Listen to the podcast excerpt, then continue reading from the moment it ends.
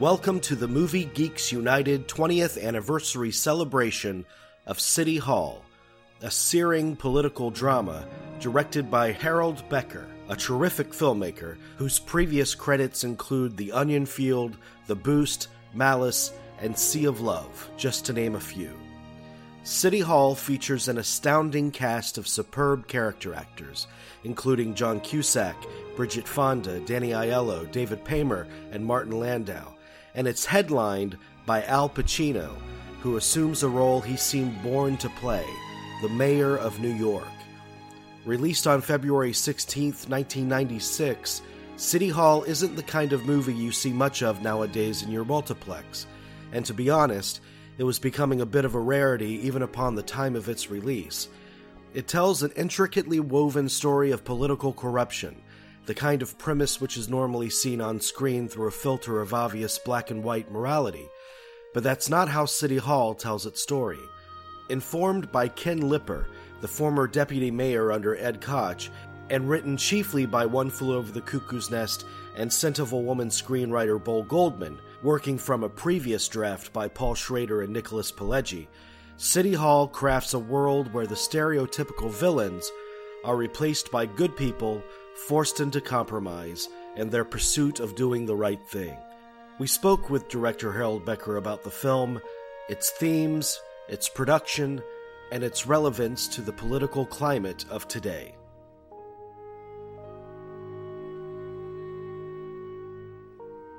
Ken Lipper, who was one of the producers on the film, was a deputy mayor in New York. The idea started with him because there was a scandal in New York involving a man named Donald Manes. Okay, he was the Queensborough president, a major figure in New York politics, and he was caught up in uh, a corruption scandal involving parking meters. Hmm. All right, and that became the germ of, and that led to all kinds of um, indictments, and he finally committed suicide. And he became for us what you can call the Danny Aiello character, if you remember yeah. from the yeah. film. Who, uh, and there was always a thought that um, his suicide had been preceded, is what we were told, had been preceded by a visit from two captains in the mafia. Just as in our story, we have him getting a visit from the Don. There was a script written by, oh, well, I'm trying to remember now. The script was written by Schrader and um, Schrader and oh, he's a wonderful writer too. Um, I'll get it. it was uh, Pileggi, Nicholas Pileggi. Nick Pileggi. They had written a script. That's what Ken Lipper brought me. Uh, I took it from there. I didn't want to do their script, and I brought in Bo Goldman, who wrote a new script for me from scratch, page one. Mm. And we worked on it for about six. Went to New York, and with Ken Lipper as our guide, we met just about everybody in city government, et cetera, et cetera, and uh, did a good research project out of which come, came many things. One of the villains in the piece had a line which we actually quote in the film. He had that line about there's black and there's white and all the shades of gray in between. We live in the gray. I don't know if Mm. you remember that. That's near the end. I'm I, I, paraphrasing. that's one of my favorite lines. I think that's the theme of the film. I mean, if the film has a- Absolutely, yeah, absolutely, and, and that was given to us by uh, this other uh, person who had actually served time for his involvement in the uh, corruption scandal. I feel that this city is gonna explode. I am talking guns, I'm talking corruption, I'm talking 2,000 shootings a year. It all began with a shooting. Got a shootout in Williamsburg. And there's two deaths, and they're connected, and that's all I know. That's all I want to know. Kevin, you're my right hand. You're the mayor's right hand. Who do you think you are? Some gumshoe and a dime novel? Aren't you supposed to be the pipeline to the mayor? You should tell him somebody's taken him up the wrong street. Both of you, you want to stay way the hell away from this one. Whose side are you on? Yours? And I always will be, John. Just because this kid thinks he can elect you president, are you going to forget who got you here? And I don't forget. I don't forget anything. Why don't you run for office instead of carrying the mayor's bag? I consider it an honor not only to carry his bag, but also to fill it at night with the things I think the city needs. Damage control, Kevin. Damage control. There was a palace that was the city. A palace in which there is no king, no queen, no princes or dukes, but subjects all beholden to each other to make a better place to live. This is an incident that will not go away. I choose to fight back until this city, our city, is a palace again.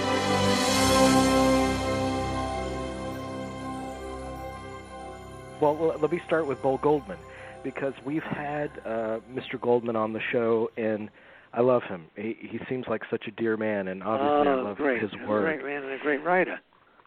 And, and, and tell me about the, the the style of writing because I, I love that these characters speak with such a rhythmic poetry, and I'm wondering if that was part of the flavor Of uh, course. from the beginning.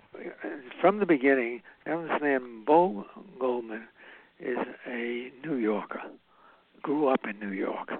He had the feel of the city.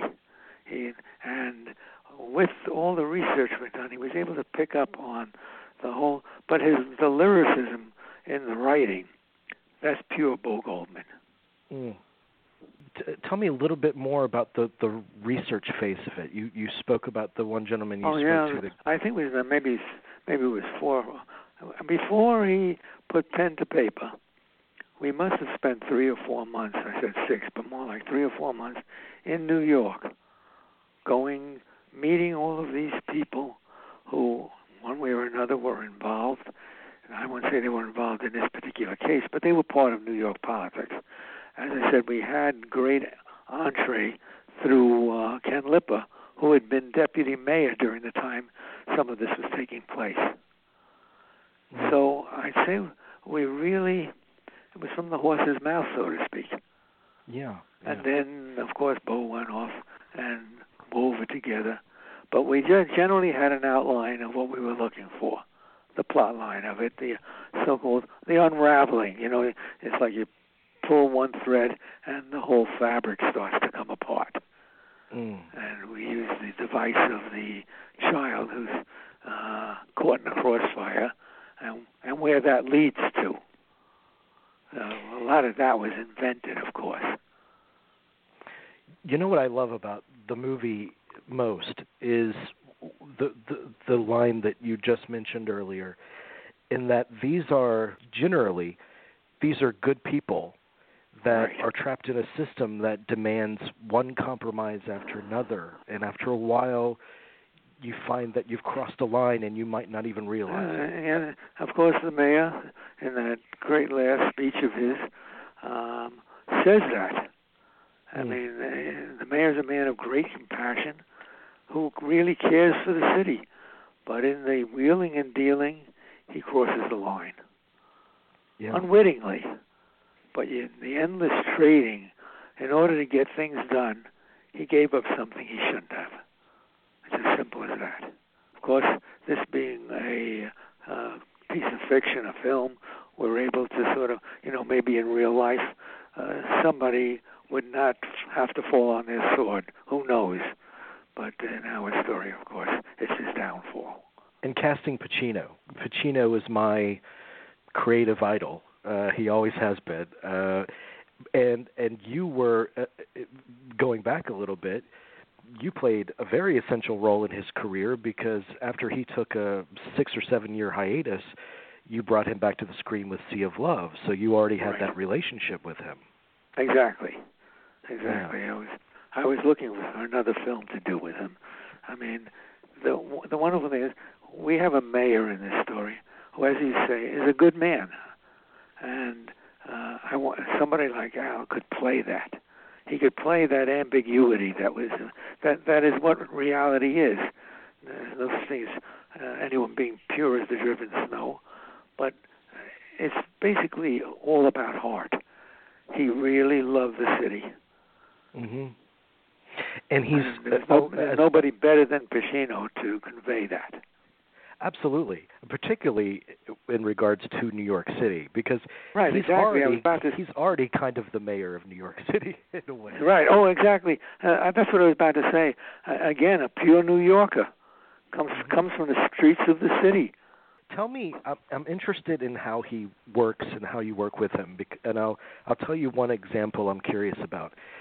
Uh, I used to uh, manage movie theaters in the mid uh, to late '90s, and at that time, I, I was so excited about every Pacino movie that came out, and there were four or five trailers for City Hall, and I would watch each of them, and in each of them, they would include the, the kind of centerpiece scene where he speaks at the boy's funeral, and I would notice different readings of of his lines between each of those trailers.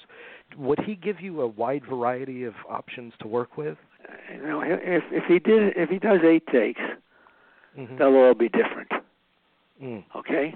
It's Yes. not, there are actors who they'll give you the same exact reading every time, and then you just stop after two or three because no point in going on. With with Al, there's always he'll- he's always finding more in it.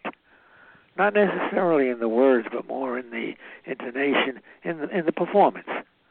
He he, he takes it and makes it his own. By time he invests in the character, he has become that character. That boy was as pure and as innocent as the driven snow. But I must stand here because I have not given you what you should have. Until we can walk abroad and recreate ourselves, until we can stroll along the streets like boulevards, congregate in parks, free from fear, our families mingling, our children laughing, our hearts joined. Until that day, we have no city. You can label me a failure until that day. The first and perhaps only great mayor was Greek. He was Pericles of Athens, and he lived some 2,500 years ago, and he said, All things good of this earth flow into the city because of the city's greatness. Well, we were great once. Can we not be great again? and Mr. Cusack, who I think was a perfect co-star for Pacino uh, because he's such an astounding talent in his own right. Uh, were you attracted to him uh, from from the earliest stage to, to pair up Yes. with Pacino? Yes, I thought they were, they were a good contrast. And of course, in our story, we underline the contrast. He's a man who's come from uh, the South. I think, if I remember correctly, comes from Louisiana. He comes from places where politics are very important as well. But he's an outsider to the city, which is very important. And we always had the feeling, because New, New York is one of these places where, uh, as Bo would often say, the real the real New Yorkers come from elsewhere. Mm. I know it belies what I just said about Al being a New Yorker, and I'm a New Yorker, of course, and we both have it under our skin. But there's something about the outsider that's what brings that fresh blood into the city. And and speaking of the city, another great thing about the film is that it it captures a great feeling of the environment. You actually shot in a lot of real locations, didn't you? Oh, of course. We were on the streets of the city. I shot the entire picture there. And uh, some of it, of course, there is some studio work, but the studio work is in in the city. This is a New York movie, and, Right. Uh, and that was key to it from the beginning. I mean, it's it's a love letter to the city on the, on all of our parts. And you sh- you shot in the real city hall, or Yes, we did, but actually we didn't shoot. City Hall is a, uh, it's, it's a, a building has two wings. They're symmetrical, and we couldn't get into the mayor's wing. That was Giuliani was the mayor there. It was a very busy wing, but the uh, assemblymen, the councilman, that's right, the city councilman, gave us their chamber, which was a, a, a duplicate. Mm. So we were lucky that way. Mm. So yes, we shot at City Hall. Did you find that the uh, obviously you spoke to many of them in your research, but did you find that the the political establishment in New York City that that they were welcoming of your Oh yes, yes, very much so. Uh, first of all, um, they do love film in New York, and they do love Pacino, and him playing the mayor. I think they, they all like the idea. We got great cooperation. Yeah. I have a question about like the, the the nuts and bolts of filming certain scenes because there are several um scenes involving multiple characters at a at a breakfast table in a diner Oh yeah. uh, at at a table in a restaurant. Tell me about the mechanics of of shooting a scene with with so so many characters you have to to to keep track of. Is that difficult? you see them around those tables, and then you figure out how how to get the. it, it is. It's a difficult kind of thing. You're absolutely right. You put your finger on something. Those are tough scenes to do Yeah. uh, because you you have to have your establishing in your pieces, but uh, and you have to have the coverage to get it. I know the scene you're talking about, and it was actually shot in a luncheonette. Mm-hmm. That's one of the great scenes of the film. One of my favorite Yeah. scenes. Yeah, with Dana and Dana, he, he another New Yorker who was absolutely marvelous. And and there's a scene that he shares with Pacino at the opera Oh yeah. uh, that I think is one of the most astoundingly acted scenes in in the movie. It's a simple talking about compromise. They're trying to cut a deal with each other. Right, and we And shot you- you that can- on right there on that location. I Wow. we shot that right up at the uh, forget the name of the theater. This it's a it's a theater. It's, it's a theater in Lincoln Center. It's the theater at Lincoln Center. I know it's 20 years later, but as I'm talking to you, it brings it all back. I do remember that scene very well. There had to have been uh, you had such a cast of great actors down to the the, the smallest supporting role. Uh, it was just a beautifully cast movie. It it had to have been just a tremendous joy this film to make. It was. It was one of my more pleasurable experiences. I mean, they're all tough to make, but this one I had great cooperation from the people at Castle Rock. They really gave me complete freedom to make the film so creatively, and I, you know, I'm one of the. I was really the producer as well as the um, director on the film, so I had a lot of control. So whatever is good is mine, and whatever is bad is mine. And uh, but I did have that wonderful control that gave me the ability to do what I wanted. Yeah. And, and another collaborator on the film that I wanted to ask about because I'm a tremendous fan of of film scores and and you uh oh, Jerry, Jerry Ghost Yeah. is a close friend, and Oh. uh, and you know we were looking for that uh, kind of Gershwin feeling, and uh, Hmm. you know that, and I thought he gave us a great score. He really did. What, t- tell me about the when you work with composers in general, uh, because we do a lot of shows where where we interview film composers, and I'm always interested in the relationship between the director and the composer, and what kind of dialogue goes on between them. Well, it's a, a hopefully it is a chemistry, uh, but you, you you want to feel the composer is a partner in the filmmaking. I brought I brought Jerry in early on, so uh, it, it becomes his film as well. Mm. Uh, in other words, he's he's expressing himself just as as I am in the making of the film. I mean, he's writing the film in his own language.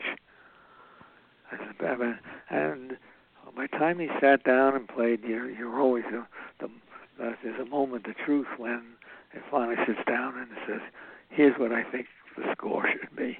And today, unlike oh years ago where they played could play the score only on the piano for you, and you had to sort of imagine what it's going to be, you know, with a full orchestra, they're able with the synthesizers to give you a pretty good idea of where they're going. Yeah. So that's uh, that's a very positive development.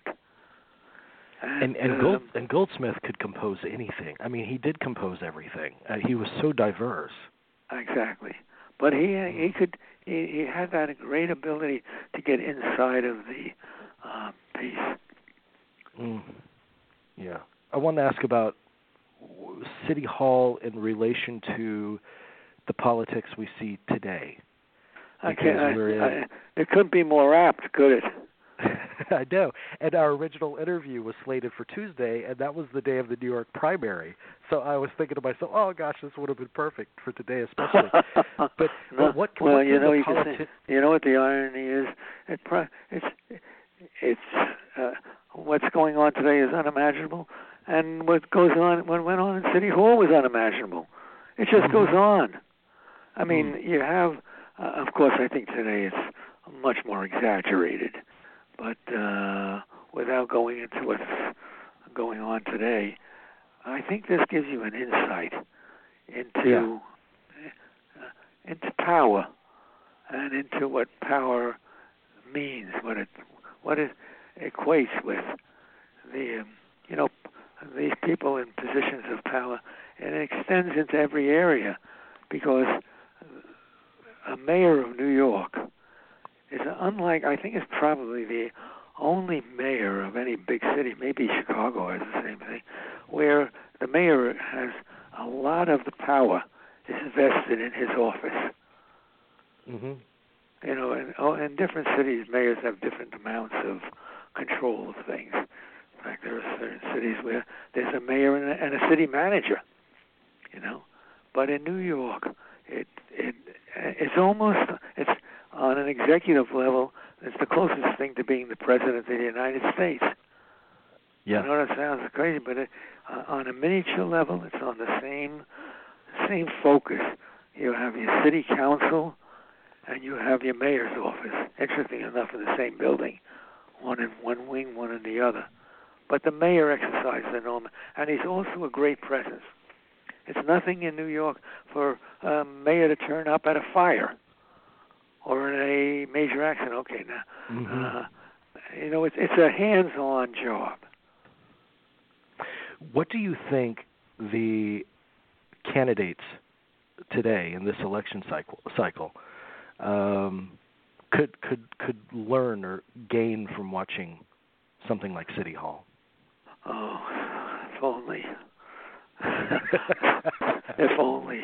I mean, the moral lesson, of course, I mean, in, which is carried in the tragedy of the piece, which is his downfall, is that uh, well, you know, there's that line when you sup with the devil, uh, have a, carry a long spoon, and yeah. what you have in these kind of stories, I guess in this one, it's certainly an object lesson in how easily, not easily, but how subtly power can corrupt you. Mm-hmm. And yet, what what I also love about the movie is its closing, and uh, and uh, some critics I think criticize the final scene. I always loved the final scene because it showed that that jo- that John Cusack believed that he could change the process within. He yes, that he that hope. he was not destroyed by this. Uh, uh, that yeah. he didn't become cynical as a result of this and walk away from it or whatever. The um, and I guess the, the it's really a story about ambiguity, isn't it? That's a tough mm-hmm. one in film. Yes. People like to be served drama in simple black and white terms, good mm-hmm. and bad. That's why we, when you mentioned that uh, you like that uh, line in it, black and white, and all the shade, and, the, and we live in the grays in between. That's but that's the profound thing. I mean, I guess it's true in all relationships. Right. Yeah, but absolutely. People, uh, and I, I thought uh, that maybe there are people who would have liked an ending, or say a happy ending, where where a mayor overcomes this because he's such a sympathetic figure. But I thought the power of the last scene, for me, the film uh, evol- evolves right into that moment between the two of them in that room. I think so too. And do you think that Pacino's character do do you think that he got out of it? I mean, it's it's not explicitly shown, but do you think no, he kind of? But it's all it's written on his face. Yes. I mean, he, it's a wonderfully written scene as well. But he's the understatement. We didn't want to. It's it's not a sentimental scene. It cuts through all that. Yes. It still moves me when I see it. It moves me too because it has so many layers, and one of the layers is the kind of the culmination of the relationship between mentor and student, and the moment that the student becomes the teacher in a way. Right. Right. It's beautiful. You know, yeah. there's two major speeches in the film. You could say that speech that we're referring to, the end one, and the other one, of course, is the speech over the uh, dead boy. Mm-hmm. And I always thought, going into it, that the scene over the dead boy would be the climactic in terms of the in terms of heights. And of course, in you know, as it turns out, this is the penultimate moment. Where you been? I was looking for you half an hour ago. Trying to get through to Senator Marquand. Well, he got through to me. Yeah? They're moving the convention to Miami. Miami? Why? They like Miami. Lots of glamour. You got Whoopi Goldberg, Madonna just bought houses in South Beach. Who knows? Maybe we can nominate them. Thought it was all cut. Cut, not cut. Politics, Pappy. Nothing's cut. Where are you going? I'm going to pay my respects to Nettie Anselmo. Do you think that's wise? What's wise got to do with it? Because the perception's going to be... Oh, fuck perception. Perception. Talking Menschkeit. Stuff between men. You know, the there that's there, the thousand telephone calls, the bouquets, and the brickbats. The space between a handshake. You know, stuff that goes with you to your grave. The space between a handshake for right and wrong? Why are you pressing me tonight? What's up? I'm looking for an answer. You want an answer? Okay, Pappy. Think of it as colors. There's black and there's white. And in between is mostly gray. That's us. Now, gray is a tough color because it's not as simple as black and white. And for the media, certainly not as interesting. But it's who we are. I, I do have a favorite moment in City Hall, and it's a it's a performance moment. It's very subtle. It's a scene at that last conversation between he and John Cusack, and he says something to Cusack like, It's good to know you still believe in me. Did I say that? I don't know, that's why I thought you did. Don't fathers listen to their sons?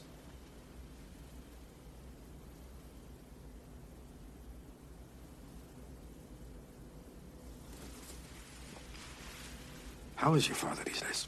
This is the kind of movie we don't get enough of today. A That's highly right. literate film of ideas. Could Right. this movie have been made today? I don't know if we can make it today. Yeah. I don't know. Do you? What do you think? It, it, it would be very difficult. I would, and that that saddens me. Today, they this somehow has been transferred over into television land, but television has a way of um, maybe simplifying things. I mean, you have Yeah. you have a series like House of Cards, but uh, th- th- this picture deals in the kind of subtleties that only film can give you. I, I actually I, I I do I love House of Cards, but I do, I do see too. House I I see House of Cards as more the black and white version of of something like City Hall. I mean they're they're they're villains and they're you know they But it's, much more of, and it's wonderful because Kevin Spacey's so great. But it's a bravura piece. yes it's very delicious that that show. I mean I, I enjoy it, but Right. So tell me about. Uh, I, I want to ask you a, a couple of more very quick questions. Um, Sure. Because I've, I've followed your work over the years with great interest. I love your films. And Thank you. uh, were you planning to? Have you been trying to reteam with Pacino even since City Hall? I thought I we're, read we're, something we're about. hoping to re- Uh, as we speak, we're working on something, and we're hoping to reteam on it. Yes. Oh, that I'm would hoping be to make. beautiful. I'm hoping to make it my next film. Was wasn't there talk about Rififi at at one time? Oh, there was. And we had, by the way, we had we had a sc- wonderful screenplay by Bo Goldman, and it just didn't come to pass. We had high hopes for it. Or, or were there films that you uh maybe political films or otherwise that you that you watched when you're preparing City Hall, or do you normally avoid that? Uh, no, I I don't work. I don't work that way. I don't do research in that way. For me, the research was uh, what I described to you before. Mm-hmm. Research was getting the script where we wanted to. I felt I I knew New York. I I've done a lot of shooting in New York as well, and I uh, I can say I know every street in the city. So it's it's in my blood. I mean, even remember in Sea of Love, that's a New York movie too. Yes, yes, it is. I'm listen, I'm an admirer of wonderful films like All the President's Men, which I just saw again, and Mm. they're, they're just wonderful. That was a wonderful political film with great, great feeling and great cinematography in it.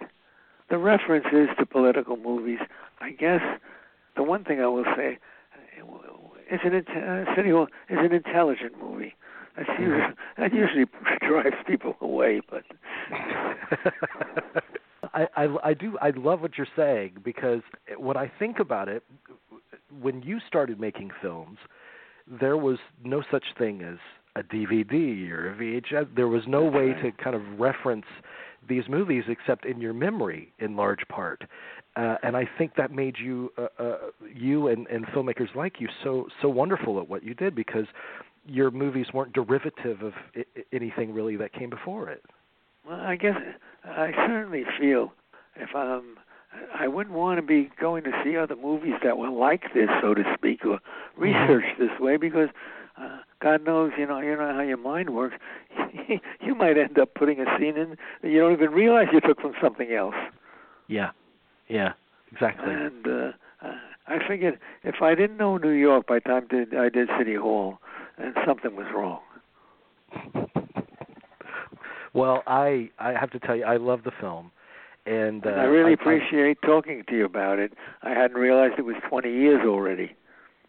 It doesn't it doesn't seem like it to me. Uh, does it to you? Does it feel like that was 20 No. years ago? No. Yeah. and by the way, Mm. it's a film, and I know I hope I don't sound immodest when I say this. It's a film that's worth watching again and again. Yes. But I feel that about any films that are worth watching. If they're worth watching once, they're usually worth watching more than once. There's, so much goes into a movie.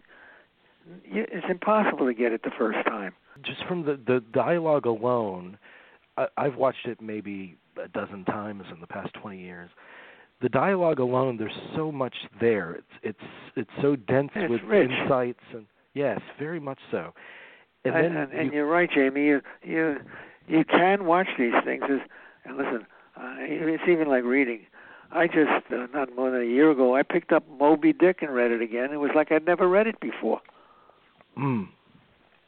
Absolutely. I mean, I find that with the best movies, like for, for instance, I'm a big fan of Kubrick, and I find that Oh, when I watch watch a Kubrick movie 20 years ago, and I watch it now, I'm a different person, and the movie kind of Absolutely. changes. You see it fresh. I mean, uh, I don't know how long ago. Sometimes I'm spinning around on the dial on, you know, in the television, and up will come something like Clockwork Orange came up. I don't know, maybe six months ago or more, and I it was like I just discovered it Mm. when I was first, you know, having start my my, my love affair with film uh, in New York. Aside from there being a plethora of films coming in, foreign movies coming in, which influenced me a lot. Uh, this is in the '60s. They were just pouring in. We had New York, oh, 12, 15 independent, two two chains train. I'm sorry, uh, two uh, chains of theaters, Rugoff and Walter Reade, just for beginnings. Between them, they must have had about a dozen or more cinemas, and always new films coming up, plus revival houses. It really Mm. was in the 60s and 70s. It was a, a renaissance. You know, I watch a movie like Taxi Driver, and that is a snapshot of New York City at that time. Oh, great! Yes. City Hall is that a snapshot of New York at a certain time? Do you think, and has it Oh, changed in absolutely. the years since? You know, but like any anything worth watching, it it it's still the right word. They're timeless in a way. hmm I adore the film. Uh, Thank you I, so I, much. I adore you. I think I'm going to run it so again much. tonight. Thank you so I'm much, hoping that, hoping that everyone that listens to this show gets runs out and gets it right. I hope so it. too.